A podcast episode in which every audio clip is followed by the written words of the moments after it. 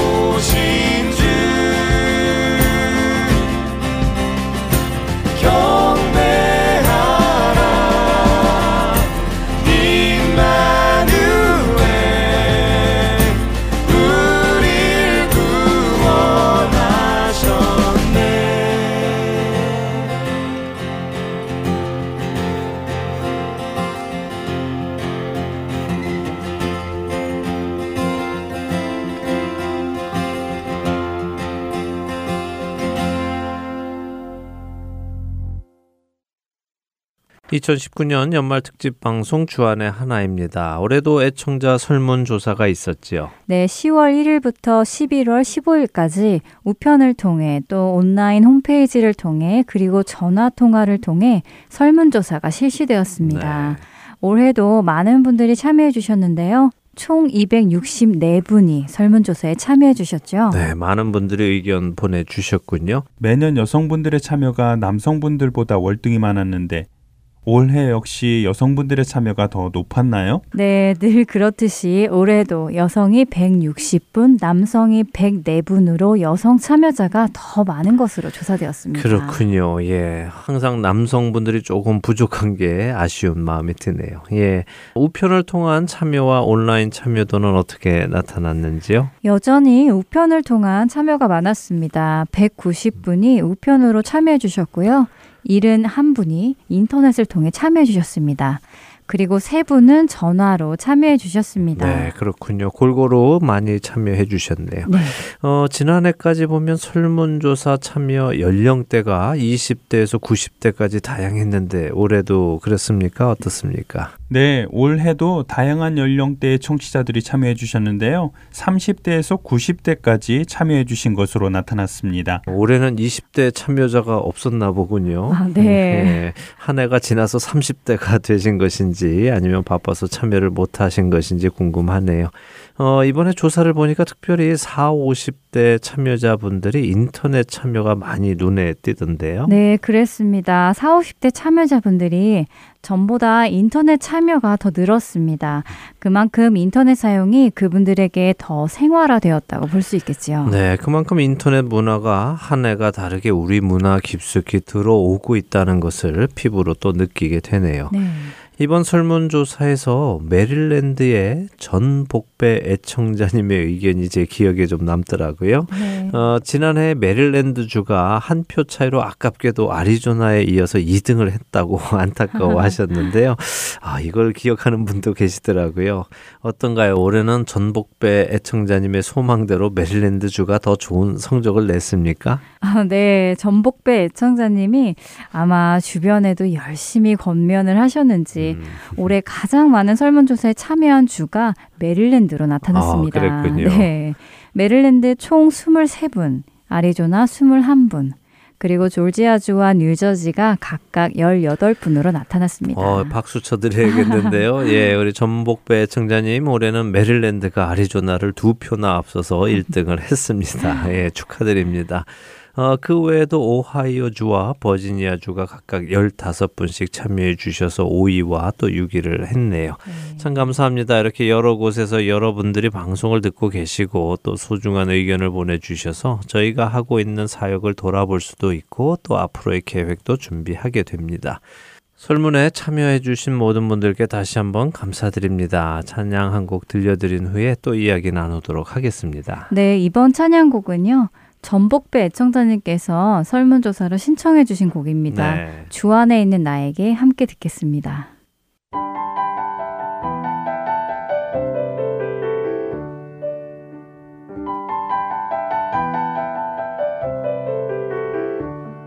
주 안에 있는 나에게 딴 근심이 있으랴 십자가 밑에 나가 내 짐을 풀었네. 주님을 찬송하면서 할렐루야 할렐루야. 내 앞길 멀고 험해도 나 주님만 따라가리. 그 두려움이 변하여 내 기도 되었고 전날의 한숨 변하여 내 노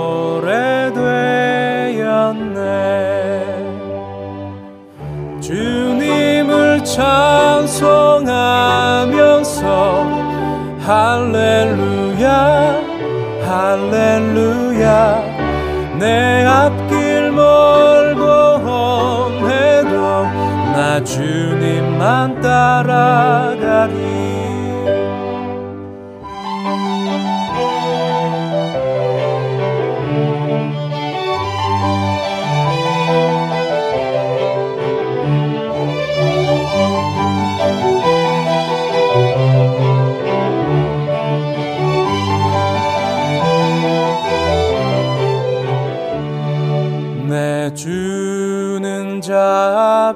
하셔서 늘 함께 계시고 내 궁핍 밤을 아시고 늘 채워주시네.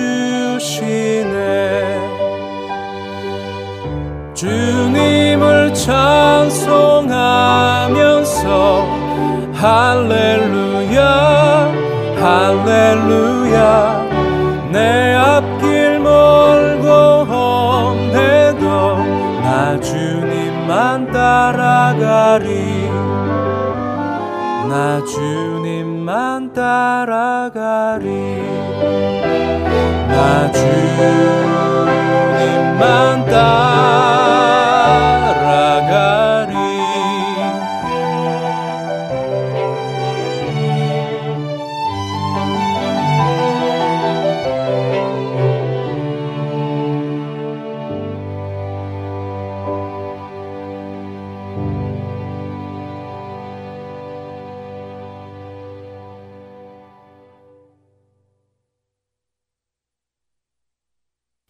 네, 찬양 듣고 돌아왔습니다. 2019년 설문조사 결과 나누고 있는데요. 올 한 해 애청자분들께서 어떤 프로그램을 통해 신앙생활에 도움을 받으셨는지 좀 볼까요? 네, 사실 어떤 특정 프로그램을 택해 주셨다기보다요. 네, 거의 모든 프로그램이 골고루 표를 얻었습니다. 그렇군요. 올 1월부터 시작했던 사사기 강해나 왕들의 이야기, 또 10월 개편에 새로 시작된 새 사람을 입으라가 많은 분들에게 신앙생활에 도움이 된다는 의견을 받았고요. 네. 또 믿음의 연단, 내 입술의 묵상 등도 좋다는 의견을 받았습니다. 재방송된 최충희 칼럼 아나크리노 베들레헴에서 예루살렘까지도 기억에 남는다는 의견이 많이 들어왔습니다. 또 설교를 통해 은혜 받으셨다는 분들 많으시죠? 네. 예. 그런데 이렇게 애청자 여러분들의 의견을 하나하나 읽고 있으면요. 드는 생각이 있습니다. 나는 이 프로그램이 좋다. 아니다. 나는 저 프로그램이 더 좋다. 이런 의견들이 있지요. 또 할텐 서울 복음 방송의 설교진이 참 좋다. 정말 잘 선별된 목사님들의 설교를 들을 수 있어서 좋다 하시는 분들도 계시지만 또 반대로 조금 더 다양한 목사님들의 설교를 들었으면 좋겠다 하는 의견도 있거든요. 말씀드린 대로 이런 다양한 의견을 접하며 드는 생각이 있는데요. 그것은 우리가 신앙이 있다는 것, 다시 말해 예수 그리스도께로 부름 받았다는 것이 얼마나 중요한 일인가를 다시 생각해 보게 됩니다. 왜 그런가 하면요. 자칫 잘못하면 다양한 의견이 분열의 이유가 될 수 있기 때문이지요. 사실 세상은 그렇습니다. 나의 의견과 상대의 의견이 다르면요. 그것이 의견 대립으로 이어지고 그것을 해결하지 못하면 분열로 이어지지요. 사탄은 우리에게 속삭입니다. 저 사람은 너의 의견에 동의하지 않아. 너와는 달라. 그와 함께 할 수 없어. 이렇게 말을 합니다. 그래서 서로 헤어지게 하지요. 아, 사탄은 다양한 것을 분열의 이유로 만든다는 것이군요. 그렇죠. 그러나 하나님 나라에서는 다양한 것이 의견의 나뉘어짐이 아닙니다. 분열이 아니죠. 오히려 이렇게 다양한 것이 나누어짐의 이유가 아니라 동력의 이유가 되는 것입니다. 각자에게 주어진 시각과 기술과 지혜를 잘 사용해서 그리스도를 머리로 한 교회가 세워져 나가는 것이죠. 우리가 새 사람을 입으라라는 프로그램에서도 보았듯이요. 에베소서 4장 11절과 12절은 그가 어떤 사람은 사도로, 어떤 사람은 선지자로, 어떤 사람은 복음 전하는 자로, 또 어떤 사람은 목사와 교사로 삼으셨으니 이는 성도를 온전하게 하여 봉사의 일을 하게 하며 그리스도의 몸을 세우려 하심이라라고 말씀하시지요. 또 고린도전서 12장도 같은 말씀이 있는데요. 4절에서 7절입니다. 은사는 여러 가지나 성령은 같고 직분은 여러 가지나 주는 같으며 또 사역은 여러 가지나 모든 것을 모든 사람 가운데서 이루시는 하나님은 같으니 각 사람에게 성령을 나타내심은 유익하게 하려 하심이라. 그렇네요. 세상에서는 다르다는 것이 분열의 이유가 되지만 그리스도 안에서는 다르다는 것이 오히려 하나가 될 수 있는 것이군요. 네, 맞습니다. 저는 이 방송을 들으시는 모든 애청자분들이 이 사실을 늘 기억하시기를 바랍니다. 음. 주 안에서 부름받은 우리 모든 그리스도인들은 다르게 지음받았습니다. 네. 그러나 한 가지 목적을 위해 부름받았지요. 그것은 하나님을 영화롭게 하는 것입니다. 예수 그리스도의 몸된 교회를 세워 나가는 것이지요. 그리고 그 일은 우리 각자가 하는 것이 아니라 주인 되시는 하나님께서 이루어 가시는 것입니다. 방금 읽은 고린도전서 12장 말씀이 그런 말씀이지요. 은사도 여러 가지 다르고 직분도 여러 가지 다르고 사역도 여러 가지로 다르지만 모든 것을 모든 사람 가운데서 이루시는 하나님은 같으시고 이렇게 각 사람에게 성령을 나타내시는 것은 유익하게 하려 하십니다라고 하십니다. 누구를 유익하게 하려 하실까요? 하나님께서 하나님의 유익을 위해서 그러실까요? 그렇지 않습니다. 그분은 완전하신 분이십니다. 그분께는 부족한 것이 없지요. 그분 자체는 언제나 완전함을 유지하십니다. 그렇기에 우리의 유익을 위해서 그러시는 것입니다. 우리 각자의 유익을 위해서 하나님께서 이렇게 서로 다른 것을 허락하셨다는 것입니다. 그런데 그 다르다는 것으로 인하여 서로가 공격하고 무시하고 분열되면 유익함이 아니라 오히려 무익함이 돼버리지요. 그래서 우리 각자는 내 개인의 입맛에 맞는지 안 맞는지를 버리고 주를 위해 하나가 되도록 자기 자신을 내려놓아야 하는 것입니다. 그렇게 되는 우리가 되기를 바랍니다. 네, 아멘입니다. 정말 생각해 보면 우리 신앙생활 안에도 내 자신의 기호를 맞추어 달라고 요구하는 경우가 참 많은 것 네. 같아요. 예배 시간 또는 모임 시간도 내 생활 패턴에 맞게 해달라고 요구하기도 하고 네. 설교도 내 입맛에 맞는 것으로 찾기도 하고 말이죠. 네, 뭐 말이 나왔으니까 드리는 말씀인데요. 네. 우리가 사는 시대는 나에게 집중하도록 교육받은 시대입니다. 뭐 내가 모든 것의 근본인 것처럼 가르치고 배우지요. 그래서 나의 행복이 가장 중요한 것이고 그렇기에 누군가가 나의 행복을 희생하라고 요구하면 받아들이지 말라고까지 가르칩니다. 음. 그러니 점점 어린 세대로 갈수록 자기가 원하는 것을 다 하며 살아가는 것이 당연한 것으로 여겨지지요. 물론 가르칠 때는 남에게 피해만 주지 않으면 자신이 원하는 것을 다 해도 된다고 가르칩니다만 사실 그렇게 하다 보면 반드시 누군가에게는 피해를 초래하게 되지요. 요즘 전 세계적으로 나타나는 현상이 자신이 화가 난다고 해서 남을 죽이고 이유 없이 특별한 대상도 없이 살육을 하고 지나가다가 그냥 때리고 이런 사건들 너무 쉽게 접할 수 있잖아요. 네. 이런 현상은 모두 자기 자신을 위해서만 살아가는 세대가 가져오는 부작용입니다. 그러나 우리 그리스도인들은 세상과는 다른 거룩함이 있습니다. 거룩하다는 것은 세상과 다르다는 것이죠. 세상은 자기 자신에게 집중할 때 우리 그리스도인은 이제는 내가 사는 것이 아니라 오직 내 안에 그리스도께서 사시는 것이다 하는 갈라디아서 2장 20절의 고백을 따라 살아가야 하는 것입니다. 네, 내 기호에 맞춰 살아가는 것이 아니라 그리스도께서 원하시는 것을 따라 살아가야 한다는 말씀으로 이해합니다. 예수 그리스도께서 우리의 중심이 되시기를 간절히 소망합니다. 여기서 찬양 한 곡 듣고 또 이야기 나누도록 하지요.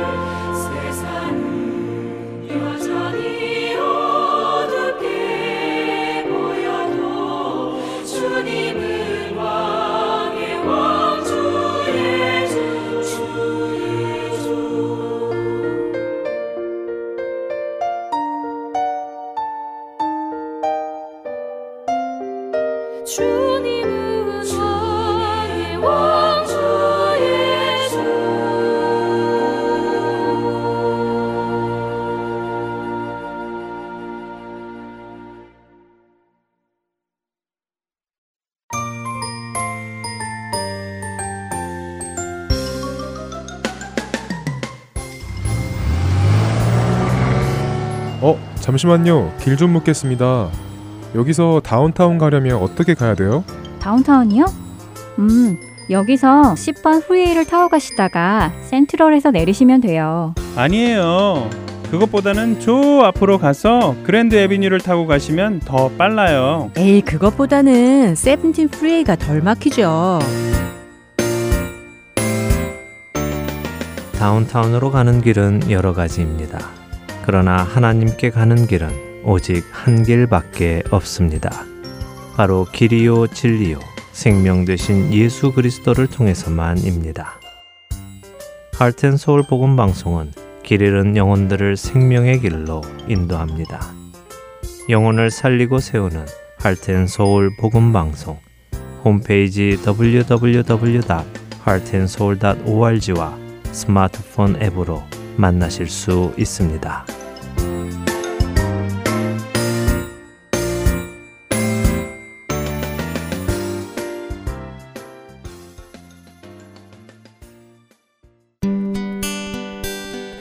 기쁜 소식 사랑으로 땅끝까지 전하는 아랜소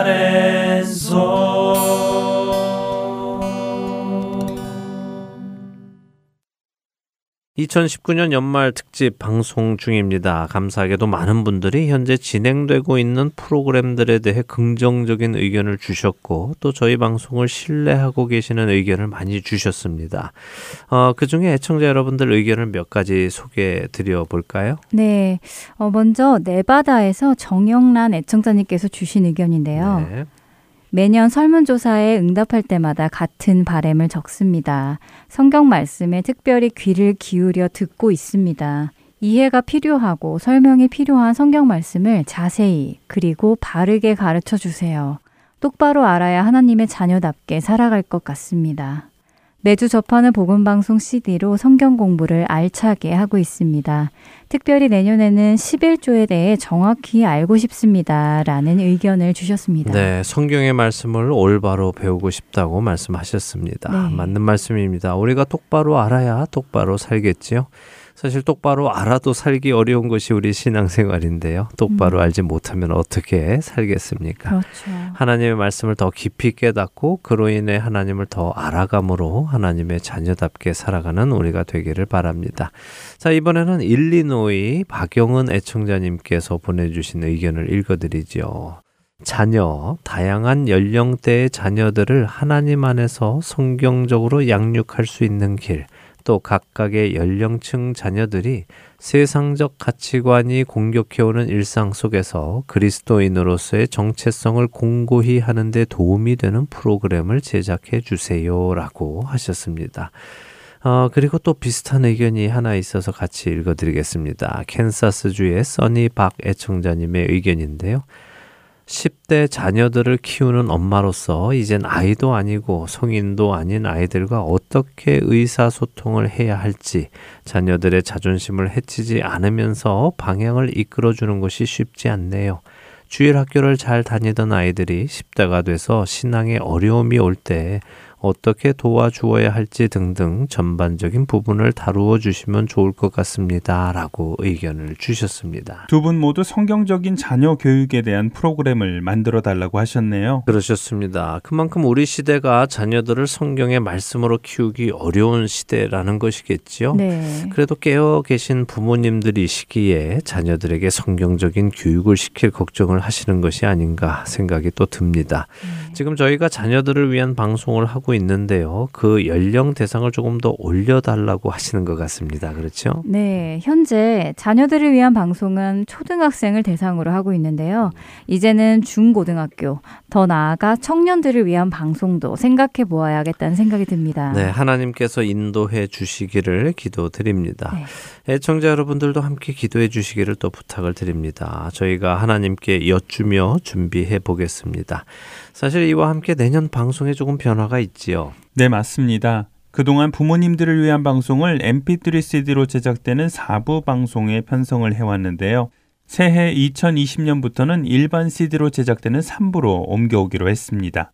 이와 함께 그동안 지난 방송을 모아 보내드리던 3부를 4부로 옮겨가게 되었고요. 네, 그렇게 되었군요. 네. 이렇게 해서 초등학생들을 대상으로 하던 프로그램을 조금 더 높이려고 하고 있지요. 네. 자녀들을 위한 방송 중에 Let's Read the Bible이라는 프로그램이 있는데요. 이 프로그램은 성경을 한 장씩 읽으면서 그 장에 있는 주제를 나누는 프로그램입니다. 사실 저는 성경이라는 것이요. 어린이를 위한 성경이 따로 있고 어른을 위한 성경이 따로 있다고 생각하지는 않습니다. 진리는 어린이에게나 어른에게나 다 동일하게 적용되지요. 사람을 변화시키는 것은 하나님의 말씀 그 자체입니다. 그 말씀이 우리 귀에 들리고 들린 그 말씀이 영혼에 울려 퍼질 때 우리의 영혼이 그 말씀에 반응한다고 믿거든요. 그래서 먼저는 지속적으로 자녀들에게 성경의 말씀, 살아계신 하나님의 말씀이 들려져야 한다고 믿습니다. 들을까 안 들을까 걱정하기에 앞서서 지속적으로 들려주는 것이 옳다고 생각을 합니다. 어, 이번 2020년 새해부터는 Let's Read the Bible에서 사도행전을 읽지요. 네, 사도행전은 각 장이 굉장히 길기도 하고 네. 또 많은 등장인물들과 입에 익숙하지 않은 지명들이 나와서 어린 자녀들보다는 중고등학생 정도 되어야 읽을 것 같다는 판단이 들었습니다. 그래서 그동안 초등학생 자녀들만 읽어오던 성경을 이제는 중고등학생까지 범위를 넓히려 합니다. 사실 레스리더 바이블 영어편을 진행하는 강유나 어린이가 이제는 어린이가 아니라 벌써 고등학교 1학년이 되었죠. 네, 그렇죠. 벌써 3년이 넘도록 진행을 네. 했으니 그렇게 되었네요. 어, 이렇게 방송과 함께 우리 자녀들도 자라나가면 좋겠습니다. 여러분들의 기도를 부탁을 드립니다. 자, 그리고 또 눈에 띄게 많이 들어온 의견이요. 성경을 공부하는 프로그램이 있으면 좋겠다 하는 의견이었습니다. 네. 어, 조금 전 네바다의 정영란 애청자님도 같은 의견 주셨죠. 네. 사실 제가 올해 받은 비전이 하나 있는데요. 어떤 비전인가 하면 할텐 서울 복음 방송에서 성경 66권의 강해를 다 들을 수 있게 되는 비전입니다. 어, 성경 66권 모두 강해하는 프로그램이요. 네. 아, 정말 쉽지 않겠는데요. 네, 쉽지 않겠죠. 네. 어, 뭐 하지만 지난 몇 년간 창세기 또 사사기, 룻기 이렇게 한 절 한 절 나누는 프로그램을 진행해 보았더니요. 정말 많은 분들이 성경을 더 깊이 이해하게 되셨다고 의견을 주셨기에 용기를 내서 한번 해보려고 합니다. 물론 뭐 저 혼자 성경 66권을 다 강해할 수는 없을 테고요. 주변에 하나님께서 만나게 해주시는 목사님들과 함께 해 나가려고 합니다. 이를 위해서 애청자 여러분들의 기도를 또 부탁을 드립니다. 먼저 2020년 1월에는요, 마태복음 강해가 시작이 됩니다. 김태정 목사님께서 인도를 해주실 것이고요. 신약 성경의 첫 권인 마태복음부터 시작하는군요. 네. 기대가 됩니다. 네, 기대가 됩니다. 그리고 지난 몇 년간 계속 들어오는 의견이 있는데요. 바로 요한계시록을 강해해달라는 의견입니다. 네, 맞습니다. 정말 끊임없이 들어오는 의견이지요. 그만큼 많은 분들이 요한계시록을 알고 싶어 하신다는 것이기도 하겠지요. 네, 맞습니다. 뭐 사실 몇 년 전부터 그런 요구가 있어서 준비는 하고 있었는데요. 어, 내년 4월부터는 시작을 하려고 합니다. 조금만 기다려 주시기를 부탁을 드립니다. 그렇군요. 그런데 4월부터 하시는 특별한 이유가 있으신가요? 1월부터 하면 좋을 것 같은데요. 아, 예, 뭐 그래도 좋은데요. 어, 지금 1월부터 3월까지 3개월 동안은요. 애청자 여러분들과 성경 안에 있는 하나 님의 언약에 관해서 좀 나누려고 합니다. 방금 내년부터 마태복음 강해가 있다고 하니까 민경은 아나운서가 어, 신약의 첫 권인데요라고 하셨잖아요. 네, 그랬죠. 그 신약이라는 뜻이 무엇입니까? 신약이요? 네. 어, 새로운 언약이죠. 맞습니다. 신약은 새로운 언약이라는 뜻이죠. 어, 그런데 우리 그리스도인들이요, 이 언약에 대해서 잘 모릅니다. 하나님의 약속이 있는데 그 약속을 잘 모르니까 어떤 일이 생길지 불안해하기도 하고 요. 음, 성경 안에는 하나님께서 친히 맺어주신 여덟 개의 언약이 있습니다. 네. 그 언약을 우리가 하나씩 공부하며 우리가 하나님과 어떤 언약 관계 안에 살아가고 있는지 확실히 알고 나서 음. 그 언약이 이루어지는 마지막 요한계시록을 공부하면 더 좋을 것이라는 생각이 들었습니다. 그러니까 요한계시록의 준비라고 생각하시면 될 것 같습니다. 아, 그렇군요. 하나님의 언약. 아, 이 프로그램도 기대가 되네요. 성경에 하나님께서 맺으신 언약이 8개나 있다니 놀랍네요. 어떤 언약이 있는지 궁금해집니다. 저도 기대가 되네요. 저도 기대가 됩니다. 자, 여기서 함께 기도하는 시간 갖도록 하지요. 어, 1분 기도 함께 하시고 돌아오면 좋겠습니다. 네, 많은 분들이 한 가지 제목을 놓고 함께 기도할 수 있어서 참 좋다고 의견을 보내주셨습니다. 1분 기도. 오늘은 졸지아주의 베델 믿음교회를 담임하고 계시는 서성복 목사님께서 인도해 주십니다.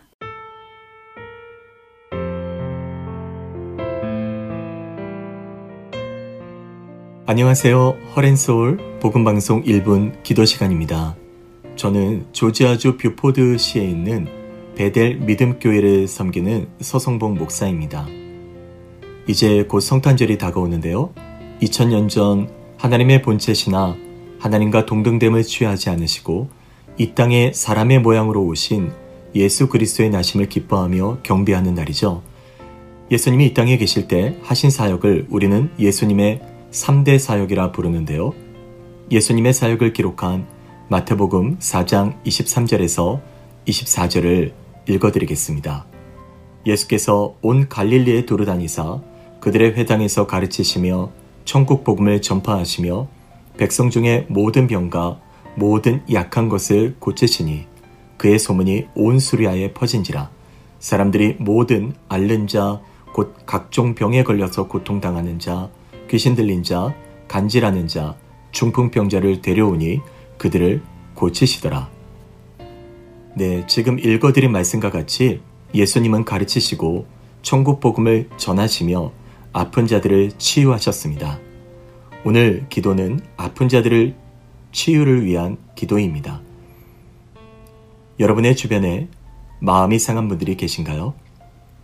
개인적으로나 가정이나 지인과의 만남, 관계의 상처로 인해서 미움과 다툼으로 인해 용서할 수 없는 마음으로 인해 지쳐 있는 분들이 계신가요? 또 원치 않는 질병으로 인해 고통받는 분들이 계실지도 모르겠습니다. 이 시간 우리의 몸과 마음, 모든 문제를 주님께 맡기고 주님의 치유가 임하는 시간이 되게 해달라고 함께 기도해 주시기 바랍니다. 다 함께 기도하겠습니다.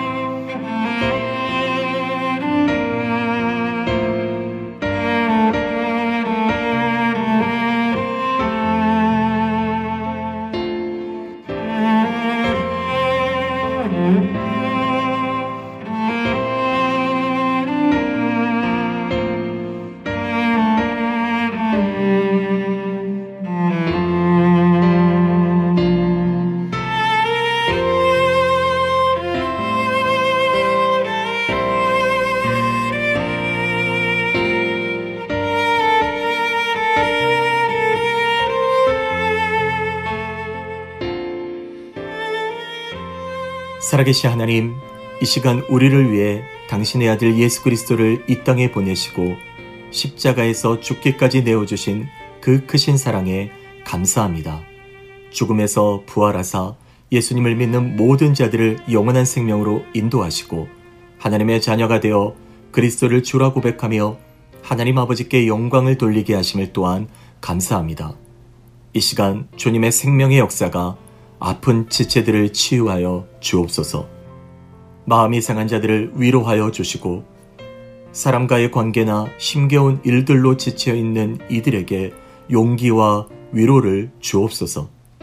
지금도 질병으로 고통받는 이들에게 주님의 능력과 치유가 임하여 주옵소서. 독수리가 날개치며 올라가듯 주님을 간절히 소망하는 자들에게 새로운 힘을 주시고 달려가도 곤비치 않고 걸어가도 피곤치 않는 회복의 역사를 주옵소서.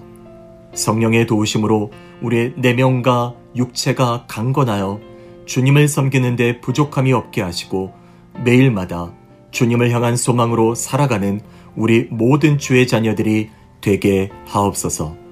이 시간 치유를 위해 기도한 모든 이들에게 주님의 역사가 함께 하심을 믿고 감사드리며 우리 구주 예수님의 이름으로 기도드립니다. 아멘.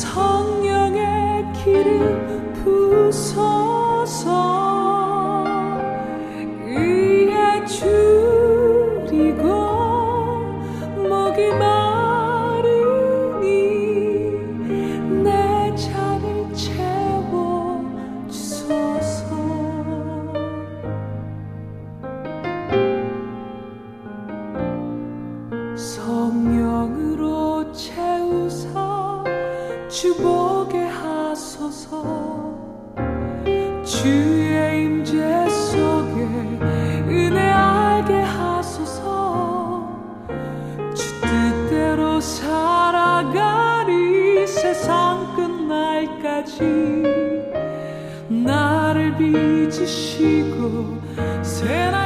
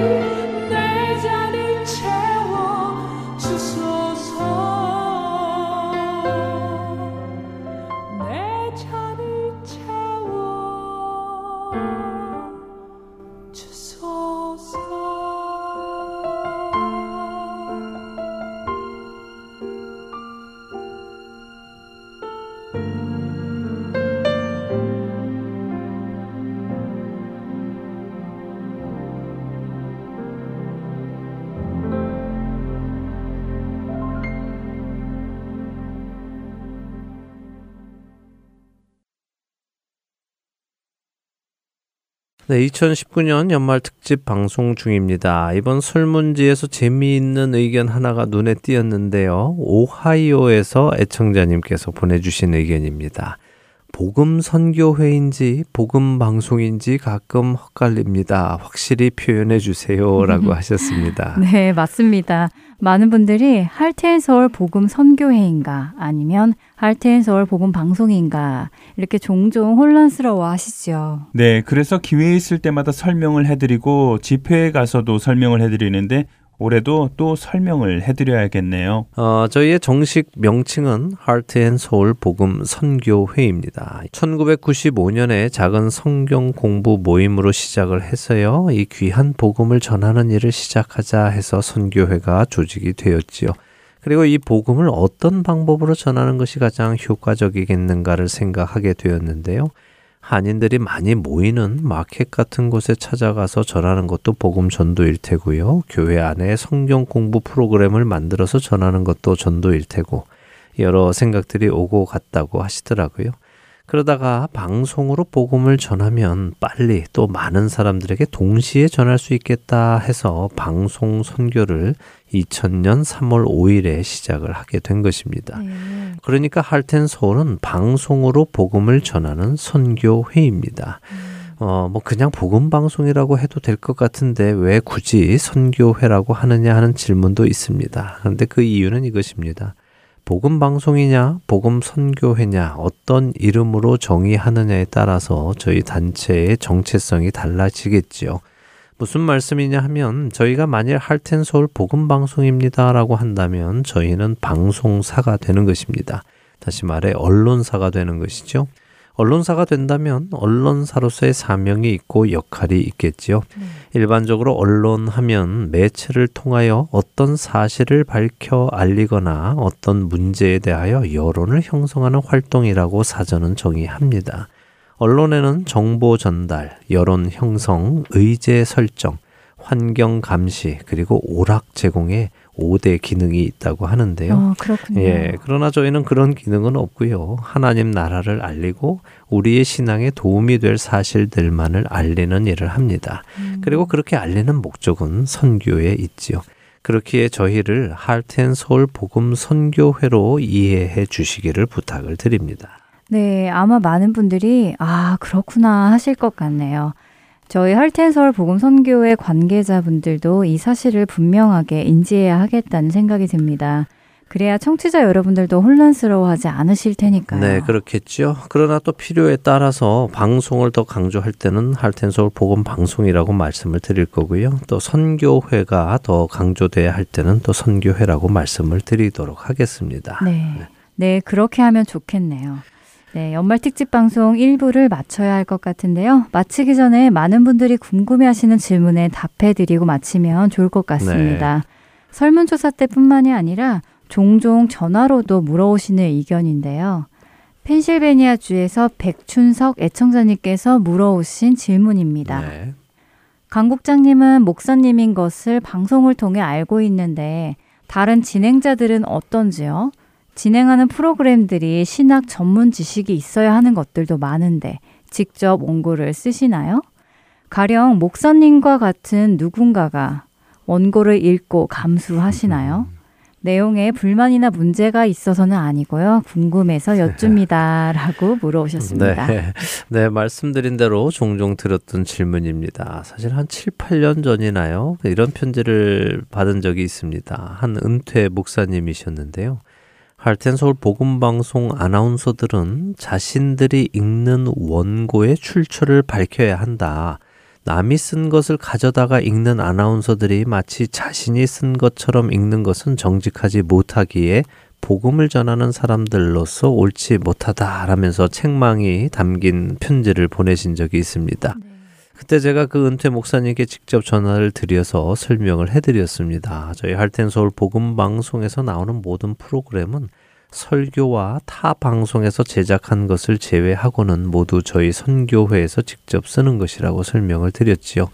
그때 그 목사님께서 깜짝 놀라시면서 내용이 아주 신학적이어서 일반 아나운서들이 썼을 것이라고는 감히 상상을 못했다고 하시면서 사과를 하셨던 기억이 있습니다. 뭐 꼭 자랑 같아서 말씀드리기가 조심스럽습니다만 저희는 가능한 저희 청취자분들께 직접 말씀을 준비해서 나눠 드리기를 원합니다. 그것이 선교회의 본분이라고 생각을 하죠. 그렇게 하기 위해서는 끊임없이 성경을 공부해야 합니다. 그래서 계속 성경을 공부하면서 배운 것을 정리해서 나누는 일이 곧 선교회의 일이라고 저는 생각을 합니다.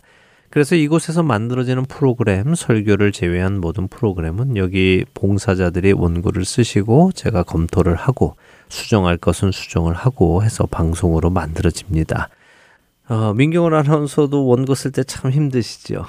아, 네. 조금 힘들 때도 많이 있는 것 같습니다. 배운 것을 잘 표현하고 싶은데 마음처럼 잘 되지 않아서 늘 부끄럽습니다. 그리고 그렇게 첫 번째 원고를 써가지고 가면 국장님께서 이런저런 고침을 주시는데 어쩔 때는 마음이 참 어렵게 느껴집니다.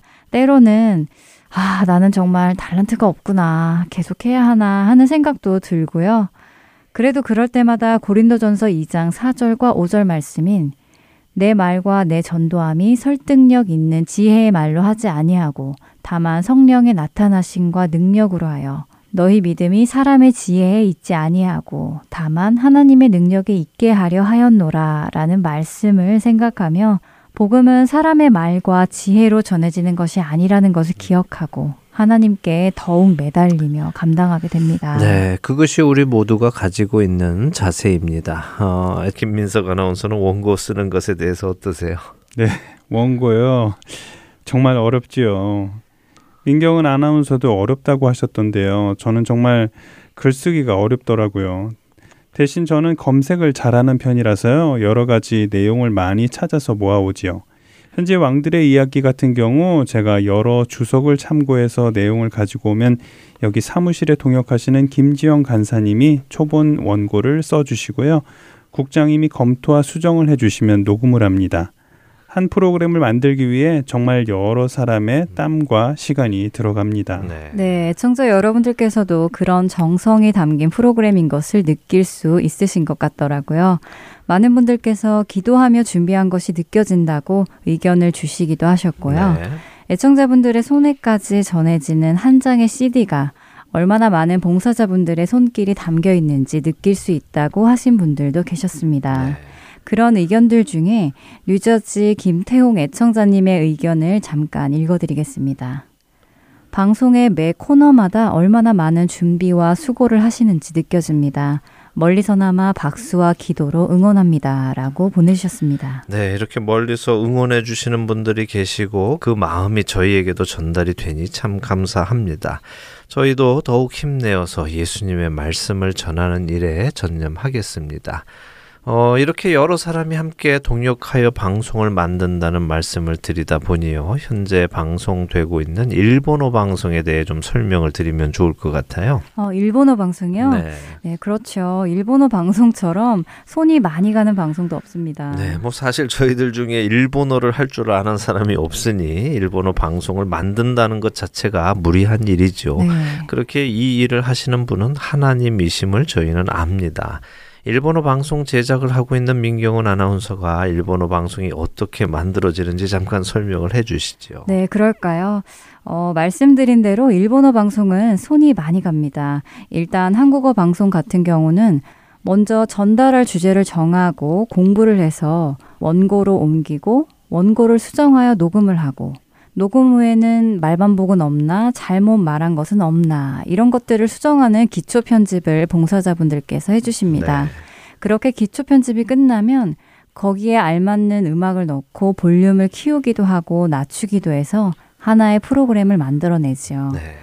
그런데 일본어 방송의 경우는 일본인 봉사자분들이 한국어를 할 수 없기 때문에 한국어 원고를 먼저 영어로 번역을 시작합니다. 그리고 동시에 주변에 일본어를 하시는 한국인 봉사자께 한국어 원고를 일본어로 번역을 부탁드리지요. 사실 왜 일본어 방송을 하는데 영어로 번역도 하지? 하며 궁금해 하실 분들도 계실 텐데요. 네. 그 이유는 국장님께서 설명해 주세요. 네, 그러지요. 어, 사실 한 사람이 다른 나라 언어를 구사한다는 것이 생각보다 그렇게 쉬운 일은 아닙니다. 네. 뭐 물론 의미를 전달하고 내가 하려는 의사를 전달하는 정도는 어느 정도 할 수 있지요. 뭐 우리들도 영어를 잘 하지는 못해도 그래도 어디 가서 밥 시켜 먹고 또 필요한 말을 떠듬떠듬 할 수는 있잖아요. 네.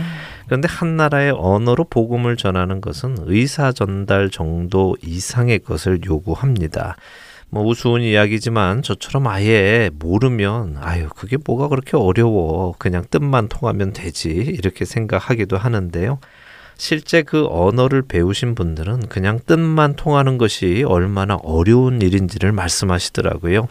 어, 이 일본어 원고를 위해서 한국어를 일본어로 번역해 주시는 봉사자들 중에는요, 일본에서 태어나서 몇십 년을 사신 분도 계시고요. 일본 대학에서 공부를 가르치시는 교수님도 계시고 또 전직 교수님도 계십니다. 일본에서 유학을 하신 목사님도 계시고요. 이런 분들의 실력이라면 너무 쉽게 잘 번역을 하실 것 같은데요. 오히려 이분들은 번역이 어렵다고 하십니다. 그냥 평소 대화나 본인들이 전공하신 과목을 가르치는 것과는 또 다르다고 하시더라고요.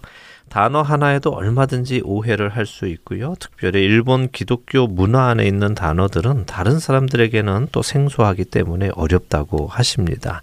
어, 쉬운 예를 하나 들어드릴까요? 우리는 누구의 형상을 따라 지음을 받았습니까? 하나님의 형상을 따라 지음 받았지요. 네, 그렇죠. 창세기 1장 26절에 보면 하나님께서 우리의 형상을 따라 우리의 모양대로 사람을 만들자 이렇게 말씀하시는 하나님의 말씀이 기록되어 있습니다. 그러면 형상이라는 단어가 한자잖아요. 네. 그럼- 그러면 자연히 일본어로 번역을 할 때 하나님의 형상을 따라 지음 받았다라고 한자를 써서 번역을 하면 일본 사람들은 깜짝 놀랍니다. 그리고 성경 어디에 그런 말이 나오느냐고 물어봅니다. 음, 정말로요? 어, 왜요? 그럼 일본 사람들은 우리가 하나님의 형상을 따라 지음받지 않고 무슨 형상을 따라 지음받았다고 생각하는데요? 네, 그게요. 형상이라는 단어가 같은 한자임에도 불구하고요. 한국과 일본이 사용하는 의미가 다르기 때문에 그런 일이 일어난 것입니다. 한국에서 형상하면은 사물에 생긴 모양이나 상태를 뜻하는데요. 그러니까 우리가 하나님의 형상을 따라 지음 받았다라고 하면 하나님의 모양 혹은 하나님의 성품을 따라서 지음 받았다라고 이해할 수 있습니다. 그런데 일본어에서 형상이라는 단어를 쓰면요. 사물에 생긴 모양이나 상태가 아니라요. 무서운 표정, 무서운 얼굴 이런 의미를 가지고 있습니다. 일본어로 형상이 무서운 얼굴이라고요. 네. 어, 그건 정말 전혀 다른 의미네요. 그러게요. 우리가 하나님의 형상을 따라 지음 받았다라고 하면 일본 사람들이 정말 깜짝 놀라겠어요. 그들에게는 우리가 하나님의 무서운 얼굴을 따라 지음받았다고 하는 것이니까요. 맞습니다. 그래서 문제가 생기는 거죠. 일본 사람들에게 형상이라는 단어를 사용하면 그들이 가장 먼저 떠올리는 것은요. 절에 가면 볼 수 있는 사천왕의 얼굴입니다. 사천왕이요. 예. 그 절에 가면 입구에 있는 무서운 얼굴을 한 우상 말씀인가요? 맞습니다. 불교에서 동서남북 사방을 다스린다고 믿어지는 천왕의 얼굴이지요. 그 얼굴이 무섭잖아요. 우락부락하고 그래서 형상하면 그 사천왕의 얼굴을 일본인들은 떠올린다고 합니다. 그러니 이것이 성경과 얼마나 동떨어진 이야기가 되겠습니까? 아, 그렇네요. 그럼 일본 사람들은 인간이 어떤 모습으로 지음받았다고 하나요? 네, 일본 성경은요, 형상이라는 단어를 사용하지 않고요. 그냥 하나님께서 우리를 닮은 사람을 만들자 이렇게 말씀하신 것으로 기록이 되어 있습니다. 네. 아주 작은 예를 하나 드린 건데요. 그래서 일본어 원고를 제작하기 위해서 먼저 한국어를 영어로 또 일본어로도 번역을 하는 것입니다. 어, 그리고는 일본인 번역 봉사자에게 두 원고를 다 보내드리 죠. 그러면 일본인 번역 봉사자는 두 원고를 비교해 가면서 영어 원고 설명이 조금 부족할 때는 일본어 원고를 보며 이해하고 또 일본어 원고 설명이 조금 부족할 때는 영어 원고를 보면서 일본인들에게 맞는 일본인 원고를 새로 만들어냅니다. 네. 이렇게 원고가 만들어지면 최종 원고 검토자에게 다시 원고가 가는데요. 뭐 아시는 분들은 아시겠지만 제 아내가 일본인이잖아요. 그래서 그 최종 원고 검토를 제 아- 아내가 하는데요. 이렇게 최종 원고 검토가 오면 이제 아내가 저에게 질문을 하며 이건 이런 뜻이 맞느냐 그런 근거는 성경에 도대체 어디 있느냐 하면서 하나하나 꼬치꼬치 묻습니다. 그래서 저하고 검토를 다 또 마치죠. 이렇게 마치고 나면 일본인 아나운서에게 원고가 가고 아나운서가 녹음을 한 후에 일본인 봉사자와 한국인 봉사자가 한국어 방송과 마찬가지로 말 반복이나 실수한 것들을 편집해서 주시면 이제 민경은 아나운서가 모든 방송을 하나로 만드는 작업을 하지요. 네, 사실 일본어를 못 하는데 편집하는 것도 또 일본어 찬양을 매주 선곡하는 것도 참 어렵습니다. 네. 봉사자 관리도 어렵고요. 그런데도 이렇게 방송이 매주 만들어지는 것을 보면 정말 하나님의 은혜라고 밖에는 설명할 수가 없더라고요. 맞습니다. 하나님 은혜 외에는 설명할 길이 없지요. 얼마 전 동부 쪽에 사는 한 일본인 청취자로부터 전화를 받은 적이 있는데요. 네. 주위에 계신 한국인 그리스도인으로부터 저희 복음 방송 일본어 CD를 전해 받았다고 하시더라고요. 네. 그런데 들어보니까 너무 은혜롭다고 하시며 이런 방송은 들어본 적도 없고 성경에 대해 이렇게 설명을 들어본 적도 없다고 하시며 너무 감사해 하시더라고요. 네. 네, 그랬죠. 그런 전화를 받을 때면 힘들게 느껴지던 것들이 다 사라지고 살아계신 하나님께서 때를 따라 위로해 주시고 인도해 주심을 느끼게 됩니다. 네, 이처럼 10여 분짜리 프로그램 하나 나오는데도 많은 시간과 노력이 들어갑니다. 어, 방송을 만드는 자들이 지치지 않도록 애청자 여러분들께서 기도해 주시기를 또 부탁을 드립니다. 그렇게 여러분들께서 기도로 동력해 주실 때요, 하나님께서 위로의 손길도 보내 주시고 새 힘을 주심을 저희는 느낍니다. 우리가 함께 주 안에서 구원의 날까지 자라나기를 소망합니다. 주안의 하나 연말 특집 방송 1부 여기에서 일단 마치고요. 이제 2부에서 다시 찾아뵙도록 하겠습니다. 네, 잠시 후에 다시 뵙겠습니다.